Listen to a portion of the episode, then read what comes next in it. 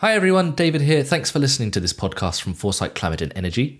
If you like what you hear and want access to more of our fascinating in depth content on the energy transition, you need to subscribe. You can try us for 30 days for just 29 euros, which will get you full access to our website and app. We also have a wide range of subscription packages to fit you or your company's needs. Follow the link in the show notes or go to www.foresightdk.com forward slash subscribe to find out more.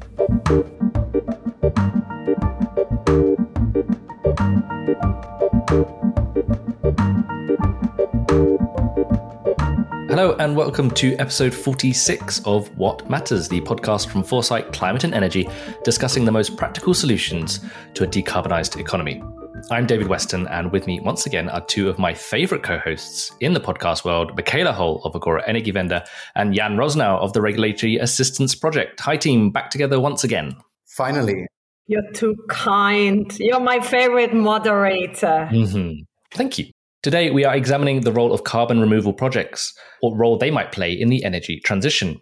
With time against us, merely reducing emissions may not be enough to offset the damaging effects of climate change. So, taking these emissions out of the atmosphere is one of the tools in our arsenal. Our guest this week is Eva Tamme, founder and managing director at climate policy advisory firm Climate Principles, Eva is also chair of the Zero Emissions Platform and advisor to the EU on deployment of carbon capture and storage and carbon capture and utilization, and a member of the board at Puro Earth, a crediting platform for engineered carbon removals, and an advisory board member at Carbon Gap, which is helping Europe deploy carbon removal projects. Thanks for joining us, Eva. Thank you for inviting. I'm very glad to be here. Looking forward to the chat. Uh, as are we. Just to begin with, uh, then, could you possibly very briefly describe why carbon removals are important um, and why can't we just rely on decarbonisation and electrification to meet climate targets? Yeah, well, to explain that, we have to take one step back. In the past, we were looking at reducing emissions and kind of f- trying to get to zero emissions, if anything. But then, obviously, at some point, it became clear that achieving zero emissions is not possible because we will always have some that we call residual emissions in some sectors. You can think of aviation, you can think of agriculture, for example. So, this is where net zero as a concept was emerged, basically. And uh, and so we cannot achieve net zero emissions without removals that's why removals are important. Um, we always need to prioritize reducing emissions. So, but removals will need to be scaled hand in hand with very steep emission reductions so that by the time we need to have removals uh, to balance those residual emissions and maybe get to net negative emissions, then we actually have them available. Because if we don't prepare for it now, we will not have enough removals available by the time we need them. Can I jump on one term you used right there? Because I think it's already it's already opening up the first box in this complicated topic. What exactly is unavoidable and residual? And would you agree that any use in the energy sector is not unavoidable? I don't think I have an answer to the last part of your question, but to the first one, what is unavoidable, what is residual, what is hard to abate. Um, sometimes I would say some of these emissions might not really be hard to abate, but instead inconvenient to abate or too expensive to abate. It's not defined, and that's the big problem. And I know that many stakeholders are pushing for having a definition, but we also know that it's not really in the interests of, for example, the governments to define it because everyone wants to define it in the most convenient way for themselves. So that's why we have seen studies, for example, looking at countries' climate pledges, where, you know, usually we are thinking, you know, you reduce emissions by 90% and you have this last 10% or, or 15%, and those you'll have to balance with removals. But those studies show that countries are assuming, I think, in some scenarios more than 20% residual emissions, which basically means that how this is understood is is not even. Everyone interprets uh, interprets it in their own way, and we have to make progress bearing this in mind because I don't think it will change anytime soon. I wish it would, but being a realist and being in this space for the last 20 years, I think it's quite unlikely. So we have to work with the with the fact that it's it's not defined. Eva, could you say a few words about uh, your organization, you know, climate principles, uh, what you do, what your work is in this space, uh, in particular? Because I think some of our listeners might not be familiar with the organization. I must admit, I haven't heard about climate principles uh, before, um, and I'm interested myself to hear about uh, what sort of work you do. Um, and yeah, maybe just embed your work on carbon removal um, activities more widely in the work that you do with climate principles. Yeah, sure. Uh, so, Climate Principles is a climate policy advisory and uh, we work with very broad set of stakeholders so we work with corporates starting with startups to scale ups to multinationals we work with ngos we work we work with governments um, and we, we can get more specific, specific in corporates uh, i mean that really includes financial institutions think tanks consultancies and, and so on. And and actually different types of organizations are looking for different type of advice. Uh, so the great thing for us is because we work with such diverse list of um, of stakeholders our view is is quite neutral because we are not sitting in one corner and looking at things from from one specific filter but um, it also shows how different stakeholders have different needs. The corporates want to tend to understand what is happening and what it means for them. The NGOs uh, tend to want to have advice on how to influence what is happening. And, and the governments uh, uh tend to want to get input on how, how to design policies. And we, so we specifically work on carbon capture, carbon removal, and carbon markets, and on the policy side of things.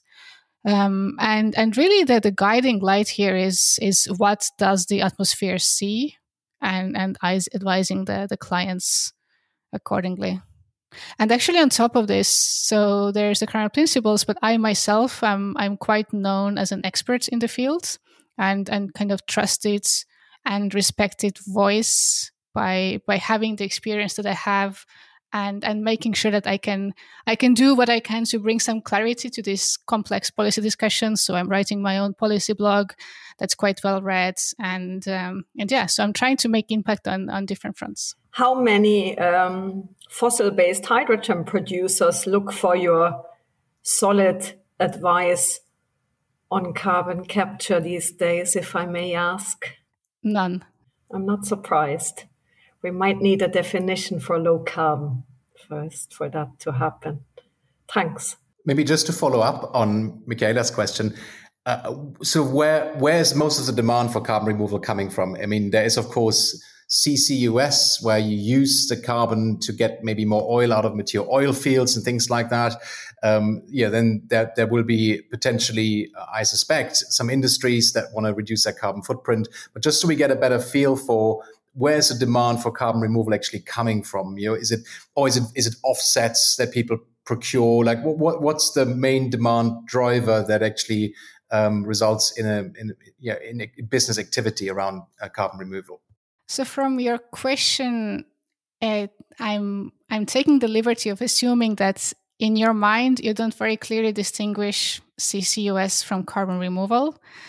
So maybe to just explain that difference. We have CCS technologies.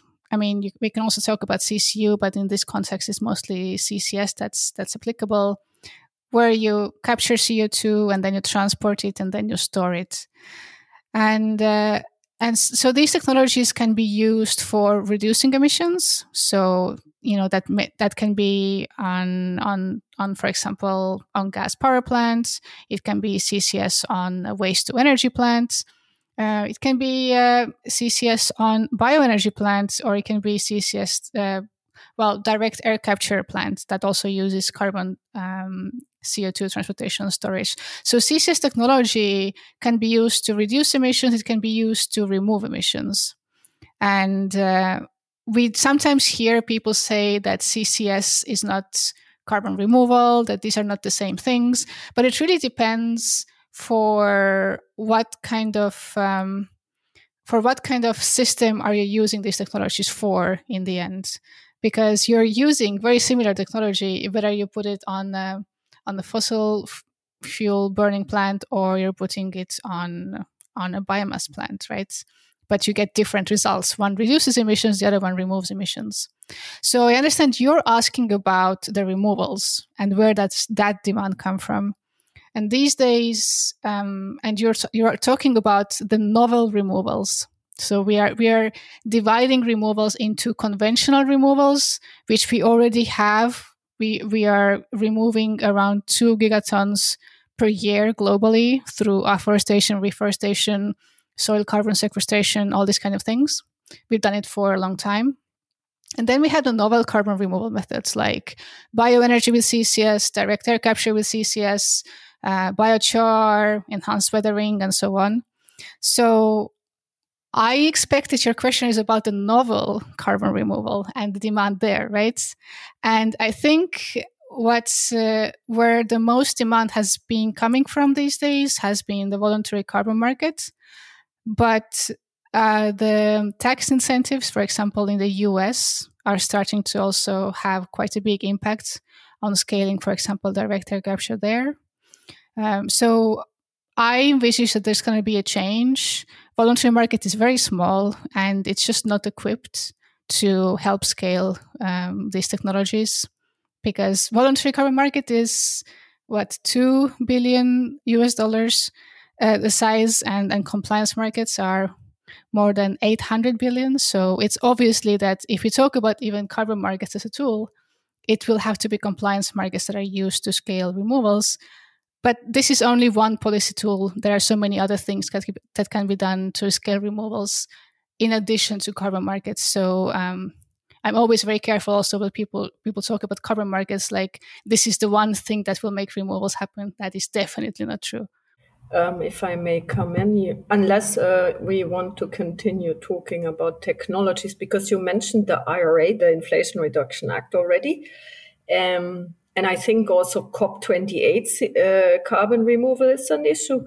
And if I'm not mistaken, in the Net Zero Industry Act of the European Union, actually this sector is the only sector that got a target, the carbon removal, the carbon removal injection target. So, um, so this is this now an era of uh, comeback or new start, the next hype? Uh, and um, because we just had one hype, my favorite hydrogen, what are the things we would need to sort out before? Thanks. I feel like I'm here. I'm doing the, all the fact checks. So in the Net Zero Industry Act, it's not the removal target; it's CO2 Injection. storage target. Yeah. Injection. exactly. Yeah. yeah. So it's an injection capacity target to be specific. Uh, we can talk about storage targets because I think for general audiences, maybe easier to understand that uh, in the end it's meant for storing CO2. Uh, and you can store CO2 whether it comes from emission reduction activity or from carbon removal, right? Uh, but mostly this uh, proposal was written with emission reductions in mind because most of the CCS technology should be used to reduce emissions. Because the fact is, the more CCS we do now, the less carbon re- carbon removal we, we need later. And the less CCS we do now, the more carbon removal we need later. And we don't want to need a lot of carbon removal in the future. We want to need as little as possible, which means we have to do a lot of other, like uh, deploy all the other technologies, including CCS, to reduce emissions first. So the, the main goal of this piece of legislation that is now currently I think soon getting into trilogue phase is is to reduce emissions through it but of course having that infrastructure built out will also catalyze carbon removal projects like bioenergy with ccs and direct air capture with ccs but that is rather uh, a kind of results of that but not the main driver of of this target being put forward. Yeah i have one follow-up question on that. I've seen the ccs ladder that the think tank E3G um, published. And somehow I couldn't help but think there is exactly the similar risk as we had in hydrogen that we storm ahead and with the pretext of um, we need to upscale, that we put it everywhere, including, for example, on top of coal, which is the sector where we have so far tried CCS, which is a difficult sector from what I understood from our previous podcast, but which in the ladder is in the lowest level. If you may, I don't know, you you know probably what I'm talking about, or you were involved even. Um, okay, so that's the last follow up question on this. I, I don't have the letter in front of me. I remember seeing it. No, I was not involved, full disclosure. Sometimes I'm involved in so many things, but I have not been involved in this one. Um, so I think we need to be realistic in this fear of too much CCS. Currently, we don't have any CCS projects up and running in Europe, right? Uh, well, in Europe, we have in Norway, but in the EU, we don't have any, right? So we are talking about this in a situation where currently we don't have any projects, whereas we need a lot of CCS. Then in a European context, no one is talking about CCS on coal. I mean, I haven't heard about this in in any of of the discussions uh, in, in, the context of, of EU policymaking because the focus is industrial decarbonization. That's why the upcoming strategy that the Commission will uh, publish in the in the first quarter of next year is called Industrial Carbon Management Strategy. The word industrial there is clearly very very deliberate. Okay. So we want to have CCS most likely on applications like cement we want to have it on the waste to energy plants that still need yeah. to be running because ideally we will recycle as much as possible, but we have some residual waste that we cannot recycle. So it makes sense to to to burn it and get energy from it and capture the emissions and potentially use waste to energy to get net negative emissions from it. Um, so it's not about putting CCS everywhere, and we have so little CCS. Yes, we have a pipeline of projects which looks promising compared to what we had, say, three years ago or five years ago. But the, if the fear of having too much of it is completely unfounded, these are expensive projects. There is not that that, that much no, funding no, to I'm go around. I'm not afraid to have it too much. I am afraid to have it in the wrong places because, as you said, there is a bit of a trade off between carbon removal long term, CCS short term that's what I'm yes, trying to get. That we should be doing, we should be prioritizing CCS because we should be prioritizing emission reductions. That's that's kind of the ABC of, of climate targets, and that's why we need to have separate targets for for for climate, making sure that emission reductions happen, and also that CDR is being uh, scaled up next to it. Um, yeah. I also have one follow up question on the market, and then maybe we can move on to a different topic. Um, but just to get a, a, sort of sense of the scale of, of this, you know, how big is this? Are we talking about um, a few small pilot projects? Are we talking about a, a multi billion market that's growing at a very fast rate? Uh, I think it would be useful to just get a get a sense of scale here. If if you have numbers like that in front of you, I think that would be rather useful so we can get a better get a sense how, how big the market actually is and, and how fast it's moving. So I unfortunately I do not have the numbers in front of me. Had I known this, I could have so easily made sure that I have the numbers, uh, but I don't have them. the The reality with these projects is, if you look at the reports of what we need, then these are always huge numbers. But then if you look at the actual pipeline of projects, the numbers become smaller. And of course, in the pipeline of projects, not all projects end up being developed. So, um, what, what we do know is in the EU, we are aiming to have the 50 million tons of CO2 storage. Uh, in, in, CO2 in, in injection capacity. So that kind of indicates how much of CO2 we want to store. So that's under the Net Zero Industry Act.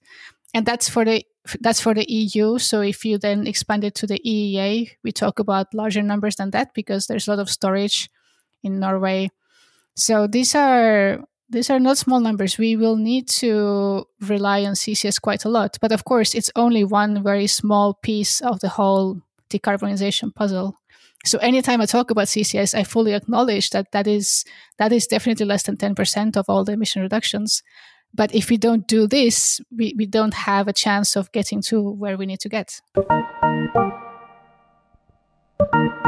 Hi, everyone. Me again. Please do rate and review this podcast wherever you listen. It really helps us out, means we can make more shows like this, and means more people can find us. Also, a quick reminder to subscribe to Foresight Climate and Energy so you don't miss out on any of our other podcasts or long form journalism. Head to the link in the show notes or go to www.foresightdk.com forward slash subscribe. How are governments and national governments and the European Commission, and I guess even the, the US government and other things, how seriously are they taking carbon removals in general, uh, more broadly? Um, we've obviously got carbon markets uh, in some regions, but are they also supporting things like direct air capture and um, nature based solutions as well? So, governments are still, I, I would say, on the learning curve. Some are more ahead than the others. For, I mean, still quite recently, when governments were talking about carbon removal targets, they only had in mind LULUCF targets. So that stands for land use, land use change, and forestry. And that's all this conventional carbon removal that I referred to in the past.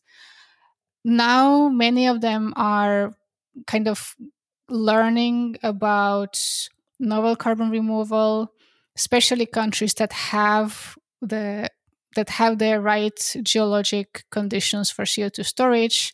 They obviously know a lot more. But I think when we, when it comes to novel removal, because it's so specific to geography, some countries have a lot of forests, so they will they will work with that. Others have abundance of of CO two storage. They'll probably uh, they will probably develop the storage reserves.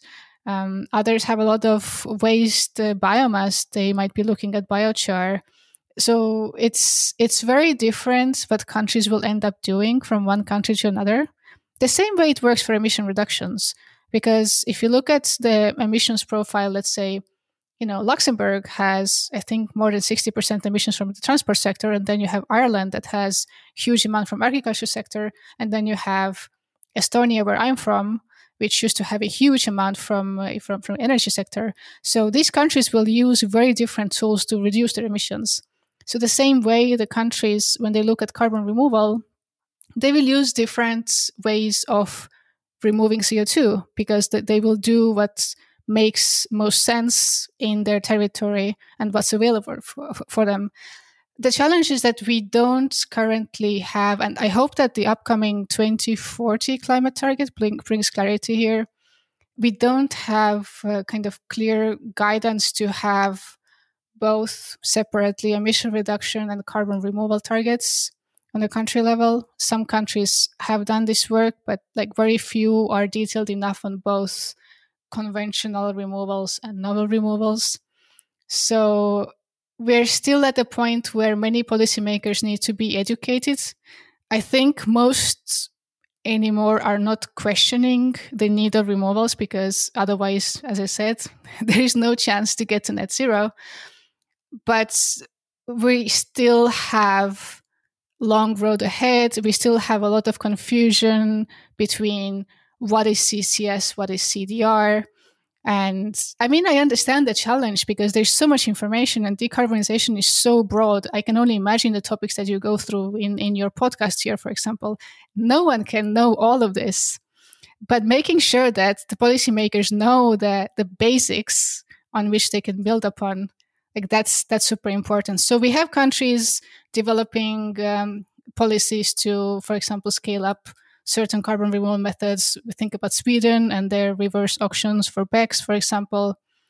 Um, but it's it's still quite early days if you look at mm. like the whole european perspective Eva, that's why we have this podcast because nobody can know everything, and we get people like yourself and many others to, um, to correct us, and at times also to correct us, um, of course, and educate us. Uh, I wanted to um, um ask a bit of a historic question, if I may. Um, yeah, there, there, has, of course, been uh, quite a lot of activity also in the past. You know, this is not just a new thing that just sort of fallen out of the sky. You know, carbon removal has been around for quite a while, um, and um, yeah, there is a an academic paper which I read um, a, f- a few months back, which um, was I think it was the title was something like three decades of CCS what went wrong, and uh, it's sort of looking at the project pipeline versus um, sort of the, the, the targets that were announced before. Um, it looked at some of the EU funding that was I think announced in 2007, four billion euros.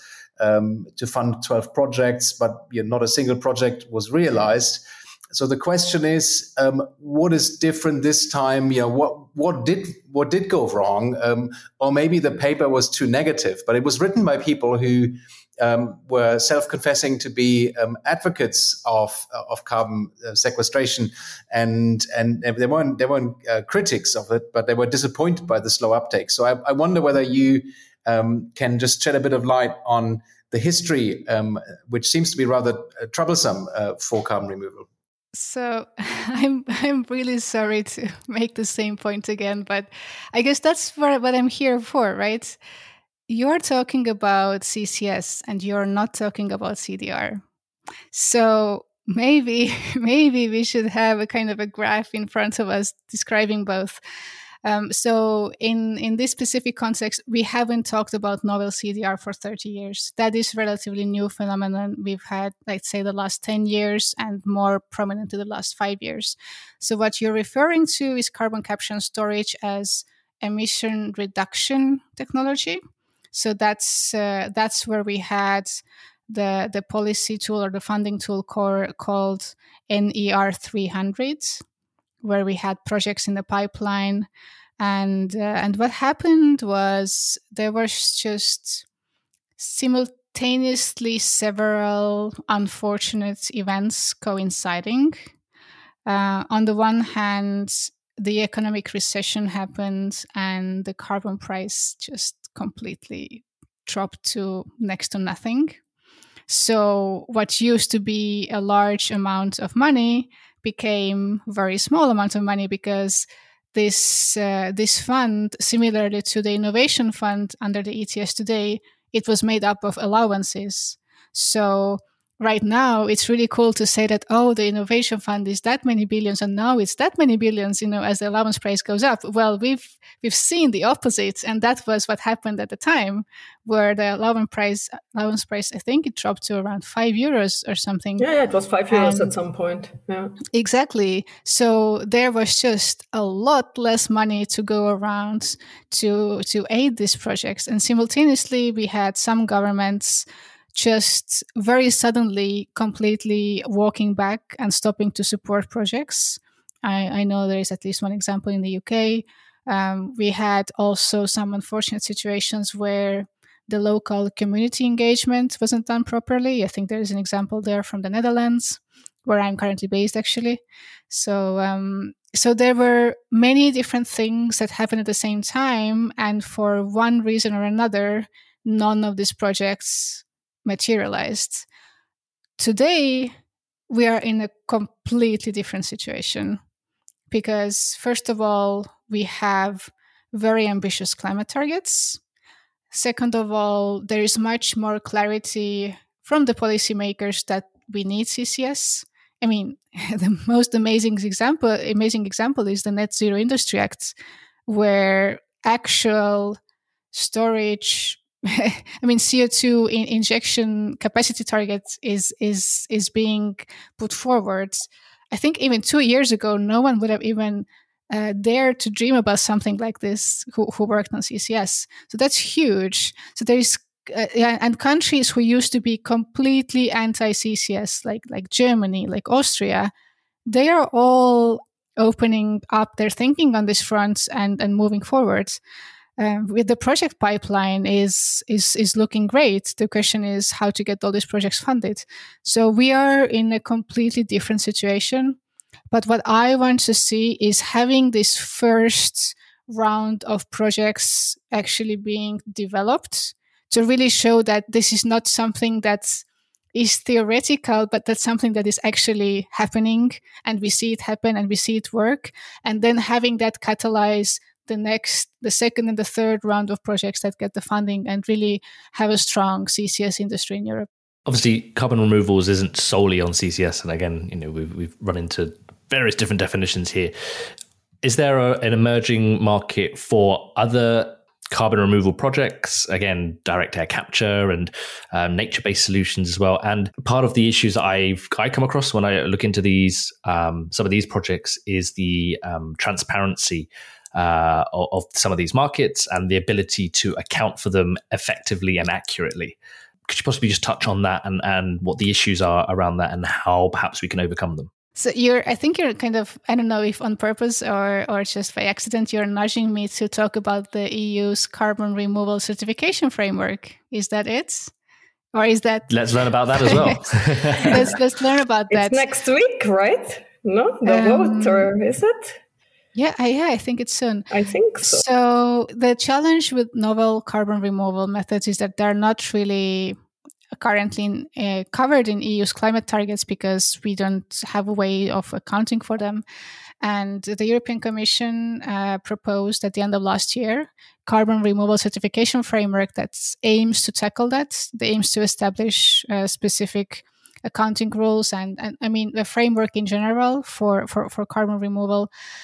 And um, it's uh, it's something that will lead to, I would say, EU standards uh, that is going to be governed uh, by the European Commission that suppose at least it's expected to be something that's very robust, very tra- very transparent, um, very clear. So that will likely uh, reduce some of the concerns that the market is very opaque and it's not clear. I do think that there are so many players in the voluntary carbon market that have worked years to change that. I mean, obviously, as you mentioned, I'm on the board of Puro Earth, for example, who have done a lot specifically on novel removals and being the first in the world to develop uh, several novel carbon removal methods for, for, for carbon credits. Um, so I think with everything that's happening in the voluntary carbon market now, we it is moving us to a place where there's more clarity there's more transparency. So things are looking great. It's just the, the whole question that also this carbon removal certification framework in europe is supposed to have voluntary carbon market as one of its use cases. As we recently learned from the commission in one of these expert group meetings where they said that well they might they're not even sure if that's going to be the main use case which came as a surprise i think to quite a few stakeholders. Um, but in reality, we know that this is being built uh, to be ready for compliance markets and to be ready for, I mean, to be used in the under the upcoming 2040 climate targets. So we are, I think, we are moving away from the situation where we have these new removals and we don't know how to calculate how much they actually remove. Like we are, we are getting to the point where where we can do these calculations and and we can count these under the climate targets and we can and we can we, we can show hopefully separately for removals and separately for emission reductions how how the EU is moving forward. You said when you started this uh, this explanation, you used the word "it's supposed to provide clarity." So, does it provide clarity this proposal that is going to be voted, or doesn't it? Like with you know, with regard to what you just said, differ differ the categories um, or uh, the permanence of the, the, the storing the carbon away. Yeah, I'm careful with my words because I used to be a diplomat. And so I use these words on purpose because, well, it is still a proposal. It can change in different ways. We don't know how it looks like. And one thing is how this framework regulation will look like. And yet another thing is how the methodologies will look like that will be developed under this framework. And the framework is not yet agreed. So I cannot say with certainty exactly what's there because things can change. And and on the front of methodologies, we don't we don't have any methodologies yet because uh, the the expert group that works and advises the commission on, the, on carbon removal, and I'm actually one of the experts in their group. We cannot start working on methodologies before the framework is approved because otherwise we might working on things that don't fit the framework. That makes perfect sense. So that's why I say it's supposed to do that, but it remains to be seen if it will do it.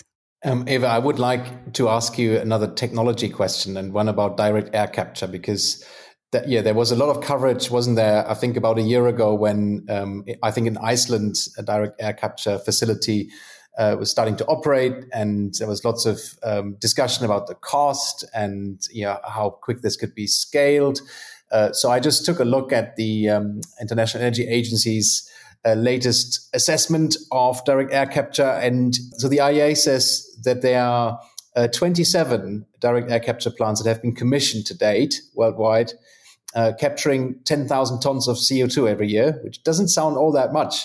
Um, the question really is how fast do you think this technology could be expanded, scaled?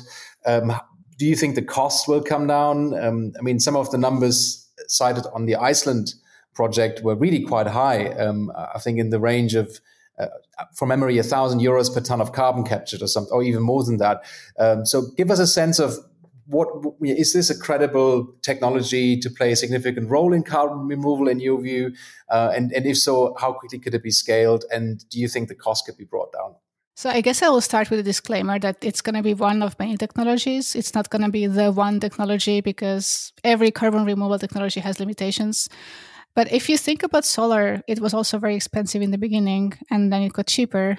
Uh, I think the challenge with direct air capture is that we, we, if you look at projections, we do see prices coming down, but maybe not to the level that is as low as we would like to see. Uh, but the 10,000 tons that you quoted, uh, we have quite a few large projects in the pipeline. So that will change in a couple of years, I think, quite dramatically. Direct air capture has, in my view, done a great job in communications. So they are really popular um, among the financiers. Um, uh, they, I mean, in the U.S., they can they they have loads of funding through the DAC hubs and and through the 45Q tax uh, tax credits. Um, there is a lot of, of money going into it, so we, we will see progress. The prices will will have to decrease. But as i said that's it's not going to be it's it's currently one of the most expensive things we can do and we have to work on on getting these these costs down to be able to use it a bit more. Some are saying that this is kind of this backstop technology that's if everything else fails uh, we can just you know use huge sums of money and go all in in direct air capture I do hope that we will never be in that situation. Yeah. And BECCS? Well, BECCS is more tricky because it has the land use implications and uh, exactly. and sustainable biomass implications. Um, and that's why and it depends because there are so many different ways of doing BECCS yeah like waste to energy whether it's about pulp and paper industry whether it's about regular you know kind of combined heat and power plants so there, I mean, we do see projects in the pipeline. They are able to find buyers currently also on the voluntary markets. So we, we have that. Um, but I think uh, these types of removals like DACs and BECCS, they they will need to move away from this this voluntary market playground soon and um, and come to the I don't know come come to the big league where things are actually officially under under the regulation and um, and we will need a lot, lot of support because also BECCS is is not that cheap right now. But if it were to be, for example, included in the EU ETS in one way or another, and it could, for example, be able to use carbon contracts for difference to bridge the gap between the EU allowance price and, and their actual price of, of delivering um, the credits, then maybe that could help. Well, I might say that before I want to include BECCS into the ETS, I would first like to make sure that we don't waste bioenergy for other things. Like, I don't know if you're following the gas package discussions at the moment. No, um, well, there is a discussion to adopt a, a, very high and not assessed biomethane target. And I think it really takes away, as you say, there's a land use issue. Uh, so I I just would think that there's there needs to be a reflection on where the biomass goes, and it shouldn't go into heating. It should go to BECCS. So I think uh, there's an urgency at EU level to get clarity about that. We're coming to the end of our time together. Uh, sadly, we've got so many more uh, questions we could have asked, uh, and maybe you'll have to come back on uh, after the plenary vote next week uh, and see what the outcome of that was. Before we go, one thing we ask all of our guests is if they could look into their crystal ball. What does the energy transition landscape and maybe even the carbon removal landscape look like in 10 to 20 years' time? Yeah, I was thinking more about the energy transition. Jeez, yeah. And I'm I'm just hoping that in 20 years time no one even dares to think about gray hydrogen that that's just a no-no that doesn't exist anymore. Um, but if we here here. but if you think about the carbon removal place this carbon removal space then uh, we we should be in the place where we have figured out a way to increase the conventional removals and and really do the the everything that relates to nature protection but then we we are in a much better place with these novel carbon removal methods and hopefully we have some that are really mainstream that don't even exist yet today because this is a field that is seeing so much innovation on a daily basis. So i, I think uh, maybe we'll have some good surprises in store there.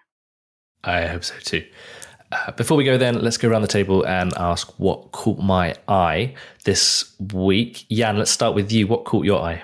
Um, so, the Joint Research Center of the European Commission just published a um, pretty detailed study about heat pumps in Europe, and it's very detailed, has lots of great stats in it, um, and has kind of come in under the radar. I haven't seen anyone really talk about it. So, um, uh, I highly recommend people who are interested in heat pumps to look at that report. It's a pretty good source of data and um, uh, inspiration. Absolutely. Uh, Michaela, what caught your eye? This week, um, an agreement was found on the first EU regulation on methane. Methane that's responsible for a third of, cl- uh, of uh, global warming, and well, it's it shows two things. It shows, wow, great, that's amazing that we are starting to go there. But then if you look at the small print, you also see, oof, these things are difficult to do, right? It's about, you know, regulating imports in a time when we are in an energy crisis, so very highly political. So, but an, uh, a major piece of the Green Deal, actually, that was concluded. Yeah, really interesting. Uh, Eva, what caught your eye this week? Well, it was the methane regulation, uh-huh. but as I cannot oh, cover oh, no. that, as I cannot cover that, I just wanted to give a shout out to Clean Air Task Force, who has done an amazing job on this front. But if I have to say something else, then maybe uh, check out the um, Global State of CCS reports by uh, Global CCS Institute. Because there you can see how the pipeline is developing globally. It mm-hmm. also includes uh, DACs and BECCS. And I think there's some quite compelling visuals that come in in that report. Mm. So go check it out. We'll check that out. We'll make sure there's a link in the show notes. Uh, our producer, Kira, what caught your eye this week? Oh gosh, that methane regulation was so major. I also we really need to start comparing notes. we should compare notes. well, I will just say, if people are interested in the methane regulation, we had Jutta Paulus, who was one of the key negotiators, on for a podcast, and we can link that in the show notes. Um, Okay, well, I'm going to have to be very self promotional because this is the only other thing on my head. Uh, yesterday, I got to moderate an event on steel in COP28, and it was a really fascinating discussion. Uh, and EPICO, who are a think tank, have a paper coming out on it, and I would really recommend giving that a read when it comes out because they're talking about the link between climate clubs and decarbonizing steel, how that will work with international cooperation. It was really fascinating to hear about that absolutely. Yeah, really interesting sector that one. Uh, for me, it was the announcement from the UK government uh, about the sixth uh, contracts for difference allocation round, uh, which will open next year. But they've increased the maximum strike price for offshore wind uh, up to seventy-three pounds per megawatt hour, uh, about eighty-four euros per megawatt hour, up from the forty-four pounds that it was in the previous round. which had no projects bid for it. So they've increased to the maximum bid uh, in order to try and tempt investors and developers back to the UK offshore sector, which I think is obviously a very good move. Although there was some headlines knocking around the UK press going, "Offshore wind's more expensive." Um, well, yes, because people need to make money from it. So, yeah, interesting and uh, good. Actually, a good move from the UK government uh, for once. I knew you would pick that, Dave. I, how how did you guess? That's why I picked the heat pump report. But I knew you would pick the, the, the offshore wind. I knew you would pick a heat pump report. Yeah. Uh, that's all we have time for this week. My thanks to Eva, Jan, Michaela, and our producer, Kira. If you have any thoughts or questions about anything we have said on today's podcast, you can reach us on our Twitter accounts or X accounts. Uh, I'm on at DaveW underscore Foresight. Eve? I'm at Eve Tamme. Jan? I'm on Jan Rosenow. And Michaela? At Citizen Sane One. If you have any questions for the team, you can also tweet the show at Watt Matters Pod or email us at show at wattmatterspodcast.com. Thank you all so much for listening, and we'll see you again next time.